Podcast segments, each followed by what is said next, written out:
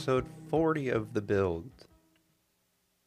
We're in our Yoel Armia era. We are revisiting our Charlie Lindgren age. More on that in a second. But we are also in our Ben Scrivens chapter, two guys that I talked about last week. Or actually, this week. I recorded on Tuesday. Um, I thought I messed up last week when I looked at the the Habs sweater numbers section of uh, of hockey reference, but turns out Charlie Lindgren wore 40 for a second in 2017, 2018. Um, likely because in 15, 16 Mike Condon was wearing 39, and in 16, 17 Lindgren joined the Canadiens, and I believe it was still the Ice Caps at that point. Um, Condon should have worn 39 in 16, 17, and he likely was in training camp. But then he got waived in training camp, so that nobody wore 39, and then Scri- or Lindgren went down to 39 the following year. So that's interesting. Sorry. If I keep clearing my throat, um, I'm going to try not to, but you never know. Um, we uh, we've been we've been busy this week. This is my fifth podcast of sorts. I did two episodes of Locked On Canadiens with the wonderful Laura Saba. Um, this is the second episode of the build that I've done, and I was on uh, Game Over Montreal last night uh, for the Ducks game with Marc Dumont. That ended at about 1.30. Um, so you know, it's been a it's been a busy week. Um, at any rate, we have a lot of pressing matters to get to, so we'll start with the trade deadline being a bit of a dud for the Canadiens. Um, really, just two small moves for Montreal on the actual day of the deadline. First, they send Nate Schnarr to the Kings, um, really the Ontario Reign of the AHL, because Schnarr was with the Laval Rocket of the AHL. Um, and in exchange, Montreal gets Frederic Allard, um, a defenseman for the Ontario Reign. At the time this trade was made, this was thought to possibly set up a, a Joel Edmundson trade because Montreal would need a defender to play on Friday night with Edmundson. Um, you know, Edmundson being traded and Justin Barron being hurt. Um, he's out with an upper body injury. Um, Allard was in um, San Jose with the Reign of the you know the Kings organization, and would have likely been able to make it to Anaheim for a game for the with the Canadiens, um, but that obviously did not take place. So they swap an AHL forward for an AHL defenseman. Perhaps Allard has third pairing NHL upside, but if not, it's a pretty benign deal either way. Um, it's one that I don't think they made callously just cause. I think that you know they they recognize that maybe there's a chance here with Allard to become an NHLer that Nate Schnarr might not have um, that same potential. And the only other move the Canadiens made was to get in on the salary retention market. Montreal facilitates a deal between the San Jose Sharks and the Pittsburgh Penguins that ultimately sent Nick Bonino to Pittsburgh at 25% salary. Um, Montreal gets a fifth round pick and Tony Sund, a 27 year old defenseman playing for Rögle BK of the SHL. Um, for taking on some salary that goes away at the end of the season, this is pretty standard. Uh, Montreal also sends uh, Henrik Arvidsson to uh, the San Jose Sharks. He was a seventh round draft pick by the Canadiens. I can't even tell you what year. He has not. He's not. He has absolutely zero NHL upside. So um, there's really no. It seems like it was just a a not even a contract slot because I don't think he was signed, but a right slot moving. Um, Sund himself is a defenseman, probably does not have much NHL upside, but he is the defensive partner for Adam Engstrom, a Canadiens 2022 third round pick um, over in the SHL. So maybe he's eventually a Laval contract to to help Engstrom come along in the NHL or you know to the North American game. But even that seems a bit far fetched, just because you'd usually want a defensive partner who also understood the the North American game. But you know, definitely definitely an odd an odd pickup of of names flying around there, but the pick, the fifth round pick, was pretty much standard. Montreal got just about as much as San Jose did, and they actually, you know, they were the ones who were actually giving up Bonino. We were just getting involved, um, and that was it. There was no Joel Edmundson uh, deal that was theorized over the last few days. No one bid on Mike Hoffman with another year on his deal, or Jonathan Drouin on an expiring deal. Um, I think underwhelming is an understatement, but I don't think it was disappointing. I, I, I, know that we've been throwing that word around that it was a disappointment, but to me, disappointing implies that it wasn't expected. And for the last month or so, this was more or less what we expected. You know, we had we had thought that maybe Montreal could get in on more salary retention trades. Um, but using our preseason expectations, you can be disappointed, right? If we go back to what we thought the Canadiens were going to do at this deadline back in September, you know, it would be understandable to say, well, they didn't do what they were supposed to. But the Canadiens' reality has shifted tremendously since the season started. Um, Montreal's big trade chips were either hurt or playing poorly. I'll start with Dadonov. He had a really bad year for Montreal. The fact that Montreal managed to turn him into Gurianov is a pretty nice piece of business for them. I think he's, um, you know, I think he's got third line upside for the Canadiens, uh, an energy kind of player. He seems really fast. He likes to shoot a lot. I can also see there why Dallas Stars fans were frustrated with him because there are there were shifts where he, you know, you know the puck hits him in the skates. Uh, this happened in the Ducks game. There was a shift where the puck hits him in the skates, and instead of going to get it, he just keeps going in the line that he was on. Um, but that's a that's a decent piece of business considering that Montreal wanted a third round pick. They couldn't get one and they had to pivot. Um, Monahan was supposed to be this great rental option at the deadline as long as he stayed healthy. That if was always a massive if, and it did not play out that way. Monahan played just 25 games with the Canadiens this year. He might not play another one. I know Kent Hughes said that he had a setback in his um, injury rehabilitation, and they're hopeful he's able to play before the end of the year. But at this point, who knows? Um, Despite being great in those 25 games, he was not a tradable asset, especially with the NHL's memo to all 32 teams prior to the deadline, telling them that transactions that used LTIR, long term injured reserve, to circumvent the cap would be scrutinized. Columbus admitted as much that that altered the market on Gus Nyquist, a player who should be back by the end of the season, but potentially a team would be able to fit him under the cap, put him on LTIR, and then, you know, acquire a bunch of other pieces on top of that.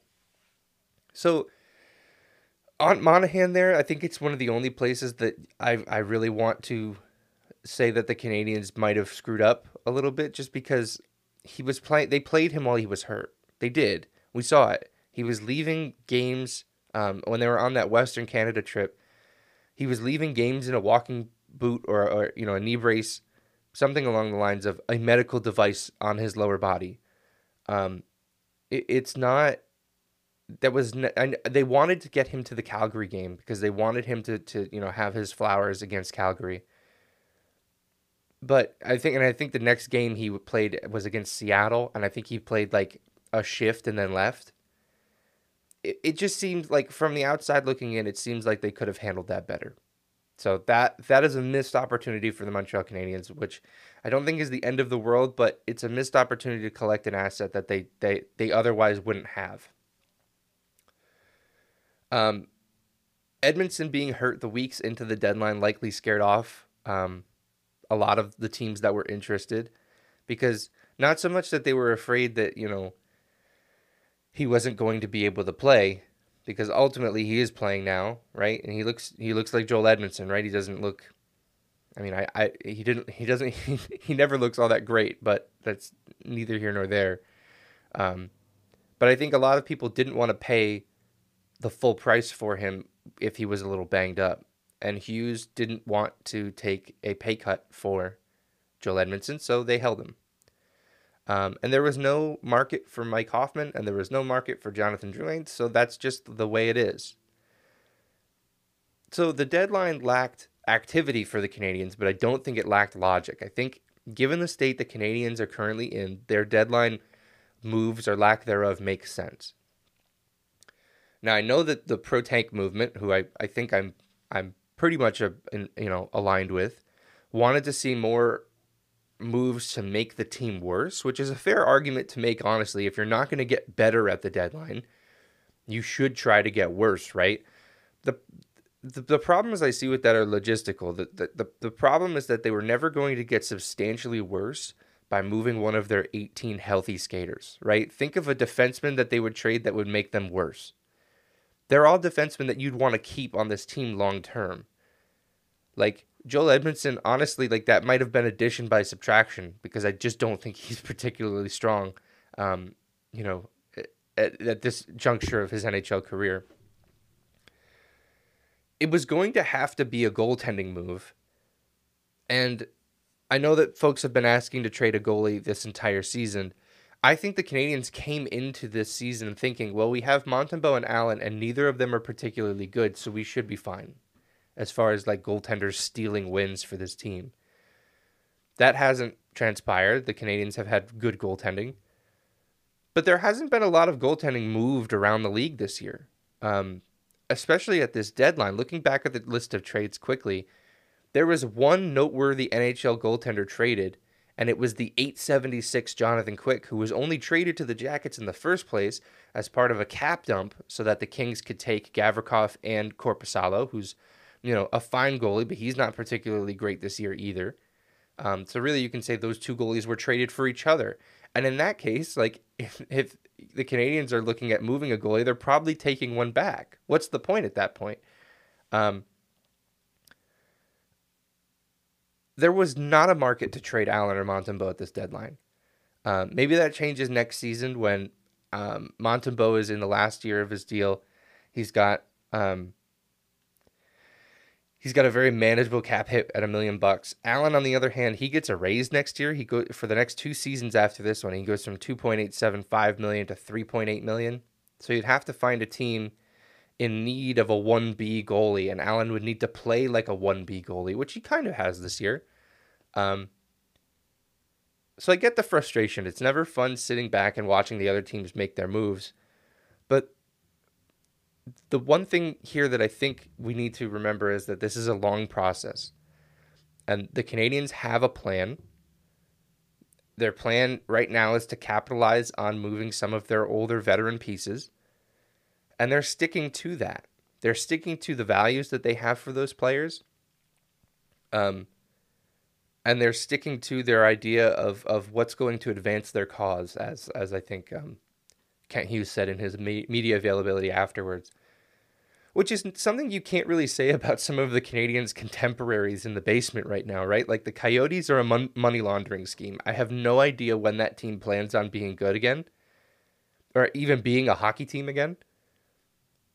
You know, Connor Bedard probably lifts them a little bit, but like that's a that's a ghost ship of a hockey team.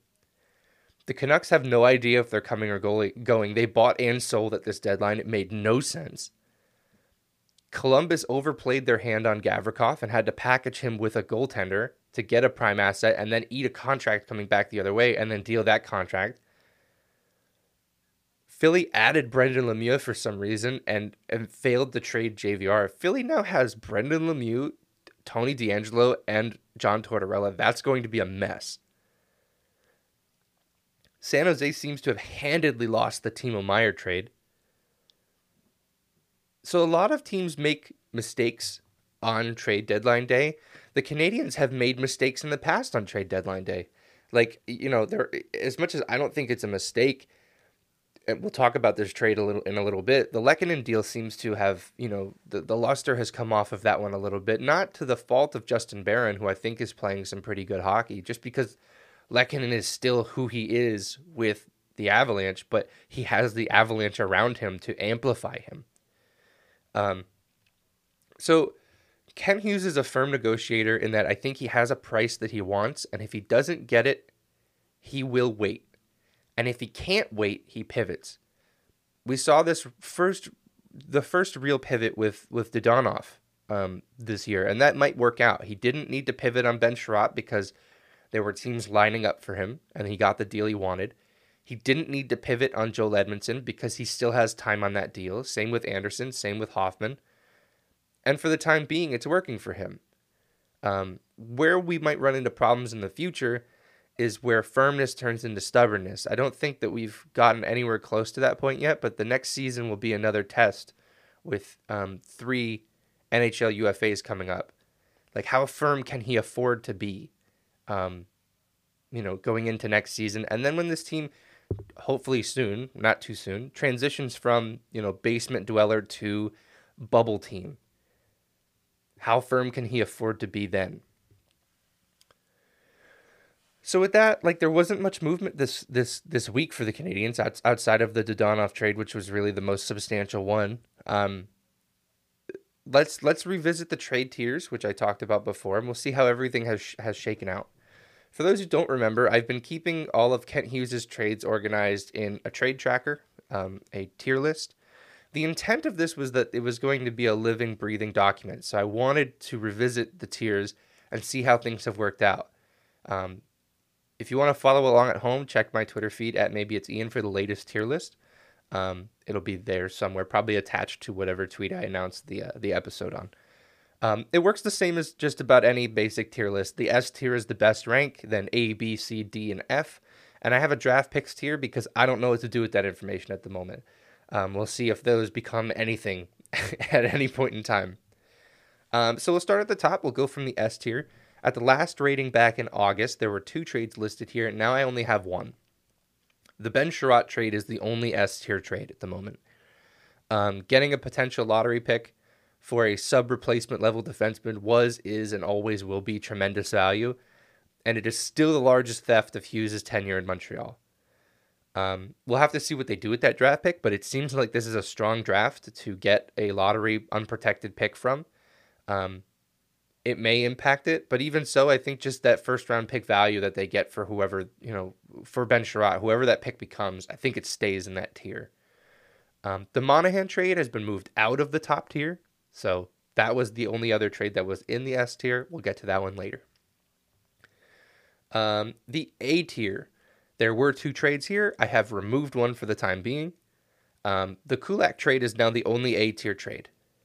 Um, Kulak for Lagesson and a second round pick was um, decent value at the time. It was I thought it was still very good for for what Kulak brings. That that pick has become Lane Hutson um, is phenomenal for the Canadiens. Actually, I think Kulak the Kulak deal, the Kulak deal last time was a B tier trade, so I have moved it up. Um, this is an A tier trade because Lane Hutson might become a franchise defenseman.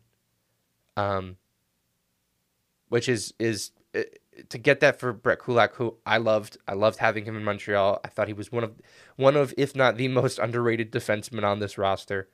Um, but we kind of know where Lane Hutson is headed. So this has to climb the ranking a little bit just out of pure value. Um, so yeah, B tier. This is a much busier tier now.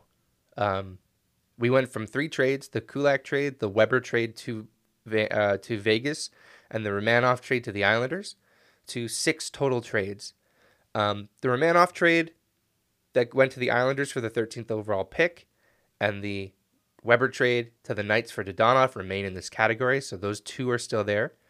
But a bunch of trades have moved around it. The trade that landed uh, Kirby Dach from the Islanders moves up from the C tier to the B tier just because of how well Kirby Dach has played. Um, that that has those those two trades, the Romanov for the 13th overall pick and the Weber or the the the Dach trade for, um, you know that for that 13th overall pick. I think they'll kind of be intertwined for the rest of this unless Romanov takes a huge leap for the Islanders and that that value slides a little bit. But at any rate, like the play of Kirby Dach has kind of um, controlled my thought process here, and that they've got a young centerman who, whatever line he's on, seems to be the best line on the team. Um, that's that's really really great value for that area of the draft and for Romanov if you want to combine those two trades. Um, the Monahan trade falls two tiers from S to uh, B. As uh, we stated earlier, Monahan couldn't stay healthy. Um, the placement at the top of the tiers was somewhat contingent on them getting another asset for him at the deadline. It's still a good trade because they turned cap space into a first round draft pick. That's very, very good. Um, we I still don't know what year that trade is going that that first round pick is going to come in, but we'll we will cross that bridge when we get to it. It's still a good trade but I want to keep a really high standard for what that S tier is. Like, is it better than the Chiarot trade? It can't be because they traded negative value for something great. Um, so we'll see, you know, how how all these other trades develop, but this one's probably going to stay at this point because Monahan's probably, you know, unless Montreal re-signs him, he's probably done, and we'll just have to wait and see what that pick is. Honestly, um, the Petry um, slash Poehling trade for Mike Matheson moves up two tiers from the D tier to the B tier. Um, as Matheson has really established himself as Montreal's best defenseman, something I did not anticipate being a factor on the day of the trade. Petry has somewhat disappointed in Pittsburgh, but Matheson, while he's been healthy, has been really, really, uh, really, really good for the Canadiens, and also just like really fun to watch. He just like he he's he's decided that he wants to be David Savard and pull out that spinorama, but he wants to do it like thirty times a game instead of Savard's once every thirty games. Um, so that he's been loads of fun. That trade is really, really looking strong for the Canadiens. Um, and finally, that Dadonov trade that sent him to the Dallas Stars for Gurianov um, finds itself in the B tier. Um, they turned a UFA who struggled mightily in Montreal into a 25 year old RFA with some pretty interesting raw talent. Um, it's a it's a really fun trade for the Canadiens. If it doesn't work out, it's not the end of the world. Maybe it moves down a tier to, to, to the C tier. But for now, the upside here is that Montreal gets a, a potential third line player um, for years to come. All right, C tier. We went from four trades in this category to six. Um, tier lists typically see a bell curve like this, um, where, you know, the middle categories have more entries than the higher low end of the ranking, and that seems to have worked out here as well. Wasn't intentional, but you know everything's sort of you know the, the best trades will will will see themselves to the top the worst trades will see themselves to the bottom and everything else kind of just figures out you know we're, we're kind of just arguing minutia between them and putting them in the middle categories. Um, the bat, the Brandon Baddock, the the and the Hammond trade and the Toffoli trades all remain in this tre- this tier. Nothing earth shattering, but good value for these players, helpful for their not only in the moment when they traded Baddock for Hammond, um, and then they traded Hammond for I believe Nate Schnarr, who they've now turned into a defenseman. So that trade tree is kind of um, interesting there not game breakers by any stretch of the imagination, but you know trades that addressed needs both um, in the moment and in the future for the Canadiens. The Lehkonen trade slides down two tiers from the A tier to the C tier. It's nothing against Justin Barron. I think he's played pretty well this season. I still have really high hopes for him, especially because the Canadiens are lacking right shot defensemen. Um, I think this is just a little bit of an overcorrection on my part because I probably rated this trade too too generously at first. Um, because I, you know, Artturi Lehkonen played really well for the Canadiens, but he was never put in situations where he was going to be allowed to do the things that he is now able to do in Colorado, right? Like he's playing power play minutes in Colorado with Colorado's offense instead of like, we'll throw you on the second wave of the Canadiens power play where you'll play with Yoel Armia and and Mike Hoffman. Like it's just it, they're different. They're not in the same league. Um, so I think that's mostly just an overcorrection for me. It's, it has nothing to do with the play of Justin Barron. I still kind of believe that he might be a middle pairing defenseman for the Canadiens. Um, the Bonino trade is added to this tier list, which is very funny to say because the Canadiens never had Nick Bonino, although they did for the purposes of this trade. Um, they get a fifth round pick for salary retention. Um, it's really not a big deal. It's a it's it's a nice piece of business for Kent Hughes, who um, turned nothing into something. Um, as is the Frederic Allard trade, they get a 25 year old local defenseman with bo- potential bottom pairing NHL upside for a player without any real NHL upside. Um, so overall, Kent Hughes' work on the trade front is still very strong. Some have not aged as well as I had expected. Some have gotten better with age. Um, but we have not seen any trades that have moved the Canadiens further away from their goals, right? Like nothing. The lowest tier that I have here is C. There's no D's and there's no F's. Um, there's one pick in the draft picks, or there's one trade in the draft picks tier, which is the a 2022 fourth round pick with Vegas. I, I imagine I could go put the player in there. You guys can go look it up, but I don't really think it's of consequence at the moment, and it might never be of consequence. So that's why it lives in that in that tier. Um. so that's it for trades for now. Um, I don't know how how much they'll be done from now until the draft because you know last year they made a trade during the Stanley Cup final. Um, obviously, it was a dead cap hit in in uh, Shea Weber for Evgeny Dadonov, and you know the Canadiens have that option again if they choose to do it with Carey Price. I don't think they will, but you never know. um, so we kind of have to look forward to you know what what are we looking forward to? excuse me. By the end of the season, through the rest of the regular season and into the off season. Um, at Sports and Beer on Twitter asked, um, would really like to hear your ultimate and also realistic off season plans for the Canadiens. There's going to be a lot of time to get into the nitty gritty about this, but I do think a general framework, um, building one out now, you know, what are their priorities? I think that that could be a, a, a decent exercise in sort of, um, you know, predicting what this team might do. Um, the first thing is prepare for the draft. I think that's what Kent Hughes had already kind of said they're going to do from this point on. Um, it's it, he. I think he said he's headed over to Europe to do some scouting.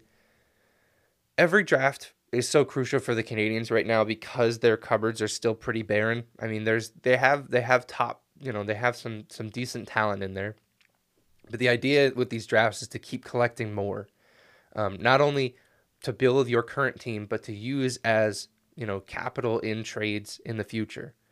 Um, Montreal has 11 picks at the 2023 draft. That may fluctuate between now and then. Um, they need to continue to find impact players with their high picks, and they need to find NHLers with upside in their later picks. Like the lottery, while it's fun to speculate on, it's entirely out of their control. What is in their control is maximizing the value of every pick they are awarded. Um, Next, I think they're going to have to re engage in conversations around trading veteran players. Can you get a team to make a strong play for Josh Anderson this summer, potentially at the draft? Um, what about Joel Edmundson or Mike Hoffman? Kent Hughes said something pretty interesting after the trade deadline regarding the number of salary retention spots the Canadiens used. Um, they're only using two they could have tried to get a third contract to retain at the deadline, but he mentioned that that would have kept him from using a retention spot at the draft because that would have been three. It would have been Bonino, Dadonov, and that whoever that third player was that they retained on, perhaps like a Patrick Kane or something like that. Um, all the retention spots stay on the books until July. So this means that Hughes is at least entertaining the idea of retaining a full season of like Joel Edmundson or Mike Hoffman at the draft to trade to a team who will get a full season of those players as opposed to get 20 games and then playoffs out of them. So it's something to look out for this summer. I thought that was a rather interesting take. He wants to keep himself flexible to make, you know, moves that that will continue to advance their cause. Uh, I if I was the Canadiens, I'd continue to look for goaltending futures. I just talked about this on Friday night on Game Over Montreal with Marc Dumont. But the Canadiens do not have a blue chip goaltending prospect. That doesn't mean that they have zero NHL caliber starters in their system. Um, if Montembeault keeps playing like this, he is at very least an NHL starter. But they don't really have like they don't have a no doubter like a Devon Levi or a Yaroslav Askarov or like Spencer Knight in Florida. Like they don't have they don't have that. Um, and maybe Montreal doesn't need to, doesn't need to get one of those or doesn't end up getting one of those. But that just means that they need to take a lot more swings on later round guys or potentially like college free agents to find a goalie who can, you know, who the Canadiens can look at for 10 plus years as their starting goaltender. Um, and lastly, they need to lock up Cole Caufield. Um, I know that it's become somewhat of a meme on Twitter to respond to every Canadiens tweet with announced Caufield extension. Um, no reputable sources have had anything on this negotiation, so it's tough to know where it's at at the moment. But the more it lingers, the louder this is going to get. I think ultimately it gets done before the draft, if I had to guess. Um, if if you know you're making me guess on the contract, uh, I'll get very specific and say eight years, seven point five two two million dollars because players love putting their their number into their cap hit somewhere. Um, it's a it's it's not an issue at the moment that the Canadiens haven't extended Cole Caufield, but it's going to become one soon if they don't. And the issue with that being, you know, around the league, American players um, typically do not like playing in Canadian markets. There's always rumors of them leaving, whether it's Tkachuk who ended up leaving uh, Calgary, whether it's Auston Matthews who is always rumored to be leaving, although I don't think he actually is, to Johnny Gaudreau who left for home at the first opportunity he had. So I don't think that it gets to that point for the Canadiens, but it's going to become a, a topic of conversation if it does not get done at some point in the near future. I think if it I think if it lingers past the draft, we're we're probably um we're probably talking about it a whole lot more than we are right now. So those are my top priorities heading into the offseason. we've got a lot of ways. We've got a long time before we get there, obviously. And again, like we're talking four months into the future here, you know, to get to to get to the draft, to get to uh, free agency. The expectations or the reality for the Canadiens might shift dramatically by that point. So who knows? Who knows what what they, you know when we get to that point what their priorities truly are. It'll be interesting. I I still I'm still trying to figure out how this how this front office operates. I think I've got a pretty decent idea of the the moves that we can expect, but other than that, like it seems very much that they are they're still working away at their plan. They're still building internally, um, building their teams out internally. So it'll be interesting to see how this plays out. All right, well, I think that's all I've got this week. Thanks for uh, listening, not only here, but it's been a, a busy week for me elsewhere as well. I, like I said at the beginning, I did two, this is the second episode of this show. I did two guest spots on Locked On Canadiens and a very late night game over with uh, Marc Dumont on the SDPN. Um, it's been a blast. I really enjoyed doing all these things. I never thought that I'd be able to do that. But if if the NHL ever schedules the Canadiens to go on a West Coast trip the week of the trade deadline again, I might snap. Like this was just too much. Um, so hopefully that never happens again. Uh, thanks for tuning in. You can find me on Twitter at maybe it's Ian. That's where you'll find the the trade tiers as well. Um, so go check there. Um, at Rabid Habs for the blog. Um, the build is on Facebook. If you follow there, episodes will go up there as well. If that's your platform of choice. Um, the music you heard at the beginning of the show and are hearing right now is Inside by Fred Mug. Check the link in the description for a link to his Bandcamp page to check out the rest of his stuff. All right, guys, thanks for listening. Take care. I'll see ya.